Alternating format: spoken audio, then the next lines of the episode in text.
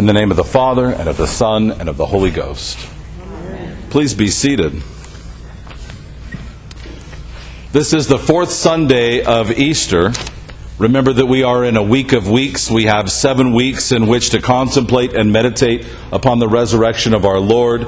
We also have 40 days within that to prepare for his ascension to the right hand of the Father. And the church finds it good that within that time for us to meditate on what it means to look for everlasting life, to look for the resurrection and the life of the world to come, that we consider our relationship with God in the way of a sheep and a shepherd. This is one of the primary ways in which we come to better understand who God is and who we are to relate to Him. Of course, one of those primary ways as is a father to adopted children. The Father adopts us and He brings us into His kingdom, into His household, and we learn how to become children of God. We are brides of Christ. We marry God. We come into uh, fidelity and chastity with Him in that covenant of marriage. We also have this relationship of a shepherd and sheep and sheep are called to uh, listen to the shepherd's voice and to gather around him in familiarity and in obedience. The picture of God as our shepherd is one that we see throughout the Old Testament. It's one that we see especially in Ezekiel, and that uh, was one that we read as a church family as we gathered to uh, start Jesus the Good Shepherd. It's a dangerous one to pick if you're clergy or if you're someone in authority in the church, because it clearly says that if you are in authority and you're not acting as a good shepherd, the Lord will remove you. It's definitely a warning to those of us that are in ordained ministry. It should be a warning to all of us that believe that we are in the priesthood of all believers because we all have a responsibility to proclaim the gospel. We all have a responsibility to describe the ways of God to those that would come to us. We know that all around the world, people at this day are seeing visions of Christ. They would come to us and say, Who is this man that I saw clothed in white? And it's our responsibility to tell them about Jesus the Savior.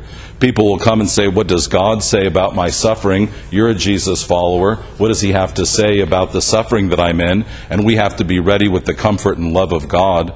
If we don't do that and we aren't obedient, then we will be removed as shepherds, just as Moses was removed from the people of God.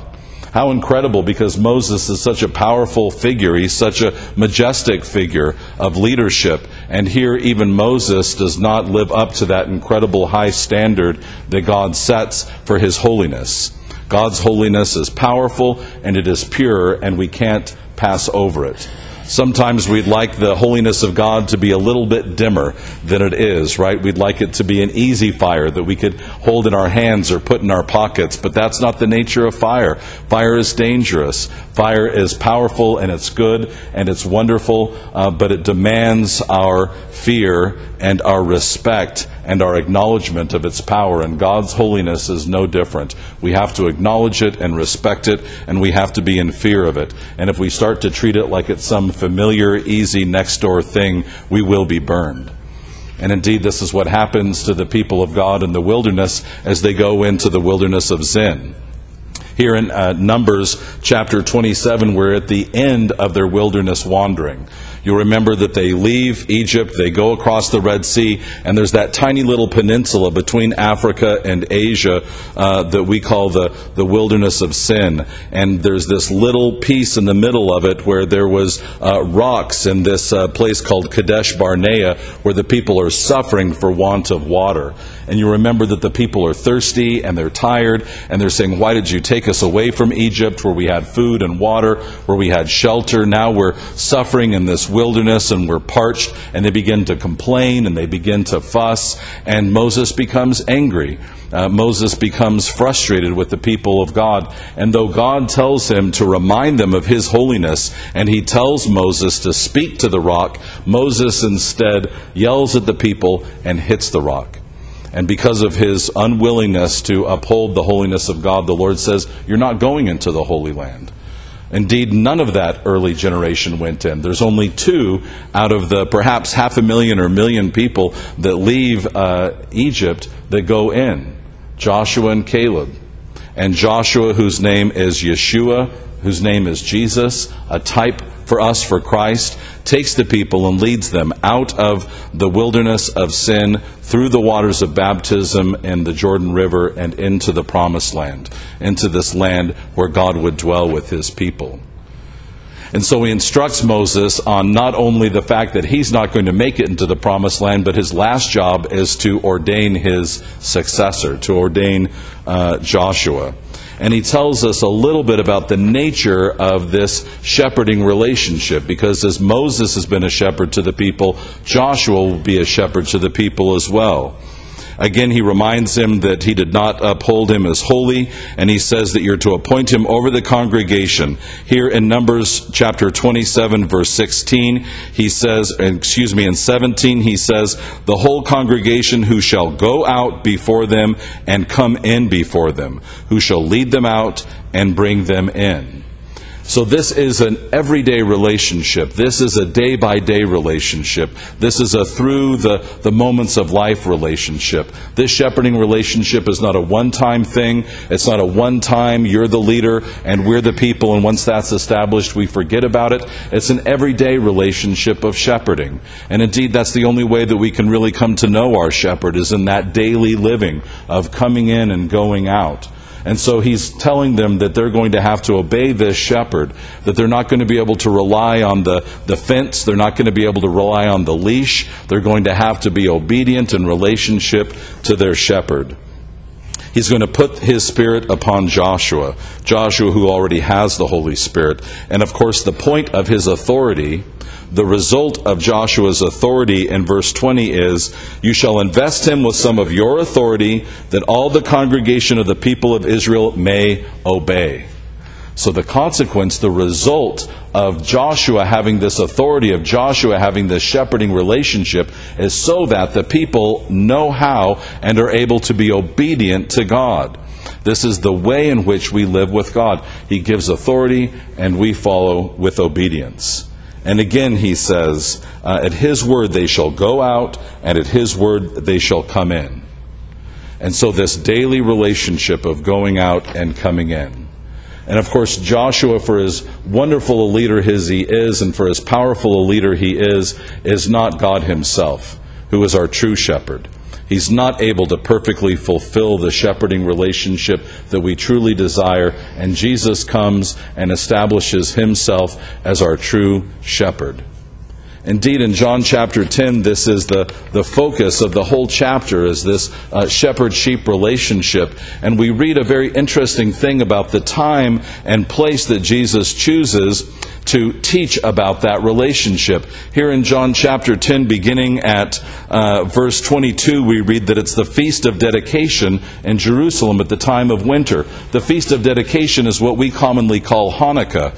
And if uh, you're not reading your Apocrypha, your Deuterocanon, those scriptures between the Old and New Testament, you're going to miss entirely what the Feast of Dedication is. It's very important that we go and we read the Maccabees, because in the Maccabees we read that only 180 years before Christ, Christ. So this is a very new feast that they're keeping. The Greeks had destroyed and desecrated the temple of God. You remember that Alexander the Great comes from Macedon and he sweeps through Syria and into Asia. And when he does so, he, uh, he takes over that land of Judea. And after Alexander dies, his empire breaks into three parts the Ptolemies in Egypt, and the Seleucids in Asia. And the Seleucids become more and more increasingly hostile to the Jews until until finally a great general by the name of Antiochus Epiphanes goes into the temple of God and he walks into the Holy of Holies, a Gentile, unclean, and the Holy of Holies, and he declares the Jews to be uh, atheists. Why? Because he goes in and there's no idol. He says they don't worship anything. They don't have any God. There's none in the Holy of Holies. And so he desecrates the temple. And the Jews rise up under Judah Maccabee. They rise up with this military power and they kick the Greeks out and they uh, fight and move them out of Judea. They move them out of Jerusalem and they reestablish, they rededicate the temple. And you'll remember that there is this, um, this miracle that happens where they only had enough oil for the lamps in the Holy of Holies for one day, but that oil lasts eight days. And this is the miracle that they're remembering in the Feast of Dedication. Why is that important? It's important because it was still important for the Jews in the day of Jesus because the temple still wasn't clean. Herod, who is the king, has a palace in Jerusalem right next to the temple of God, and he's an Edomite. He's not a Jew. The Romans, Pilate himself, have barracks where they're keeping soldiers right next to the temple of God, and the soldiers walk right by the walls of the temple and spit on it and desecrate it. They're struggling to find their ritual purity. They're struggling to be able to, to, to purify this place where God has promised to dwell with his people. It's been desecrated and it's been made unholy. And they know that they have not kept the law of God. They have not kept it perfectly by maintaining their separation from the Gentiles. And they know that this has to be made clean. And so there are continual uprisings through the time of Jesus. Finally, in 70 AD, you remember that they rise up and they're defeated in Jerusalem and the temple is destroyed. And finally, in 135 AD, they have another uprising and the Romans kick out every Jew from Judea. None are allowed to live there because they have been struggling with this ritual purity. It's a purity hopefully all of us can relate to as well. Don't we suffer when we go into the world and we say, How am I going to keep my, my purity of life? How am I going to keep uh, my purity of mind? Because when I go into the grocery store, I go into a convenience store, I go into work, I hear uh, language that profanes God, and I see ideas that, that desecrate the holiness of God, and my coworkers um, argue against uh, you know, uh, following God, and everywhere I go it is a struggle to maintain maintain my way of life and to, to remind myself that I am a sheep of God. And so, how do we maintain this life of holiness while we're living in this profane world? And Jesus answers that question for us. He brings us the answer, and his answer is that he is the shepherd of the sheep. And so we don't have to go in ritual washing. We don't have to go to the Temple of Jerusalem. But when we follow these three basic principles of our life with Christ, who is here with us, we are able to lead lives that are dedicated, dedicated to Him. We become dedicated as temples of God. And so what does Jesus say? In chapter 10, verse 27, he identifies or clarifies this sheep shepherd relationship. He says, My sheep hear my voice and I know them, and they follow me. Nice and easy. They hear my voice, I know them, and they follow me. So the first thing is we have to hear the voice of God. To hear the voice of God, we have to get used to that voice. We have to practice listening to that voice because there's a lot of voices that are trying to get through to us. We have to have quiet time. We have to turn off our noisemakers. We have to turn off our machines. We have to find a quiet place where we can be in the Scripture and we can uh, meditate on the Word of God and we can wait for Him to speak to us. If we wait, God is faithful. If we wait, God is faithful. He will speak. And the more we hear His voice, the more we will discern it and recognize it. So the first thing is that we hear his voice. The second thing is that he knows us. Isn't that interesting? You might think that it should be that we would know him. Because people make a big deal about that, right? Do you know Jesus? Do you know the Lord? But that's really not a big deal, it turns out. In fact, it turns out that doesn't really mean anything at all. Knowing who God is and knowing who Jesus is is what the demons do. You remember the demons all the way through the gospel who declared that Jesus is Lord? Satan knows who Jesus is. He knows what he accomplished on the cross. What good does it do him? Nothing. We make a big deal about people knowing or not knowing God, but it turns out that that is what brings us up to the level of a demon. What counts is does God know us? Do we let him into our hearts? Do we allow his Holy Spirit in? Do we allow Him to search our hearts and minds? Do we just let Him under the porch of our lives? Or do we bring Him into our living rooms? Do we bring Him into the dinner table? Do we allow Him into our bedrooms and our bathrooms? Do we allow Him into the intent of our minds? Do we allow Him into those day to day decisions? When we allow the Holy Spirit into our hearts, to transform us and to implant His faith, His hope, and His love, then we have the power to be obedient. Then we have the ability to be obedient because God's not looking for robots. He's not just going to tell us what to do and make us do it. He's not looking for puppets. He's looking for children and wives. He's looking for a family relationship of dwelling. He's not a tyrant.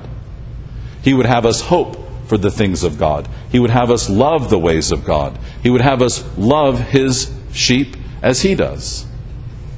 And only through the transformation of the Holy Spirit, with Him knowing us, will we have the courage and the strength that we need finally to follow Him.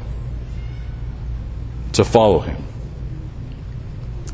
And then what's even more amazing about this in this temple relationship, this dwelling of heaven and earth together, this dwelling, this tabernacling of God with his people, is that he would have an even more intimate relationship with us. He says that I will keep them in the palm of my hand.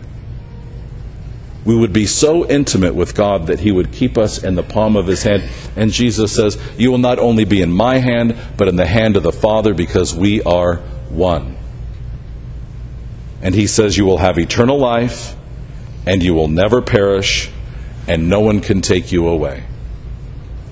Because we are in the hand of he who is eternal. So, what does that mean for us? We just sit back and relax now? Okay, we'll follow him. Maybe we'll do a little bit here and there, but a life that's easy. That's not what we read in the Acts of the Apostles. That's not how the life of a Christian is described here in Acts chapter uh, 13. When we are obedient, we follow the Lord, He sends us into places where we will need all of that courage and all of that hope. Here in Acts 13, uh, we read uh, on the Sabbath day, they went into the synagogue. The they that's being referred to here is Paul and Barnabas, and they have made their way on a missionary journey all the way into Asia Minor, what we call Turkey today. There's an Antioch, it's in Syria, in Asia, but they're in Antioch Pisidia. They're all the way into Asia Minor in Turkey, a long ways from Jerusalem. And uh, as you remember, the Jews are in diaspora, right? All the way since the time of Babylon, the Jews have never made their way fully back. So they're in diaspora all over the known world, and they have synagogues in each of these cities. And you'll remember that the apostles' practice is to go into these synagogues to preach the good news to the Jews, because this is uh, who the Lord has chosen to be his representatives. There's no way to preach the gospel without including the story of the Jews and without including the way that Jesus fulfills the promises made in the law and the prophets. And so this is what Paul and Barnabas are doing. They're going into the synagogue. They're saying, here's the promises of God. Here he promised to be the shepherd of the sheep, and here he has fulfilled it in the person of our Lord and Savior Jesus Christ. And so you have a new way of living now in holiness and dwelling with him.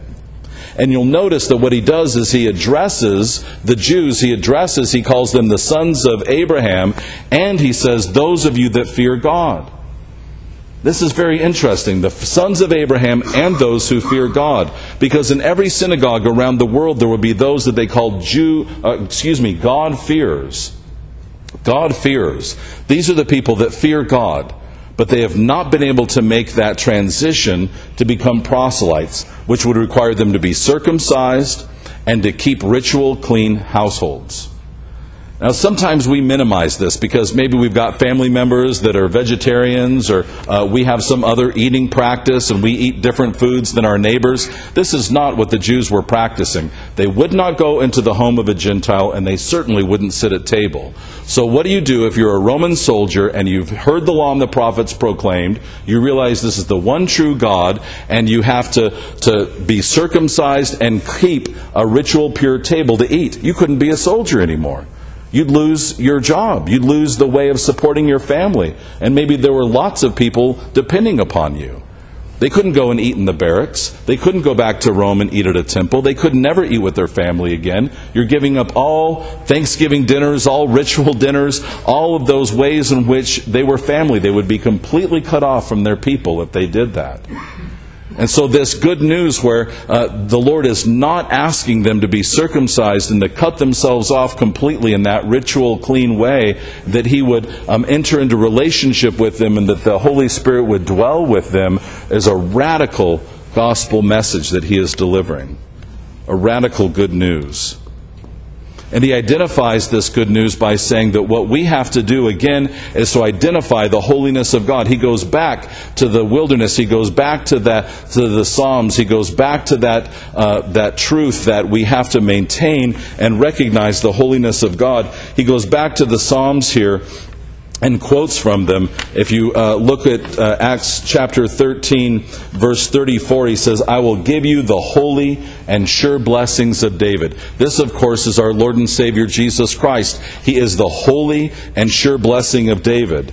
Again, he says in verse 35, You will not let your Holy One see corruption. Jesus is the Holy One who would not corrupt in the tomb, but would rise to everlasting life. And he says that through Jesus we get the forgiveness of sins and that we are freed in his name. We're free in his name. Now, freedom is an idea that's misunderstood in our culture. Freedom in our culture is some kind of anarchy, right?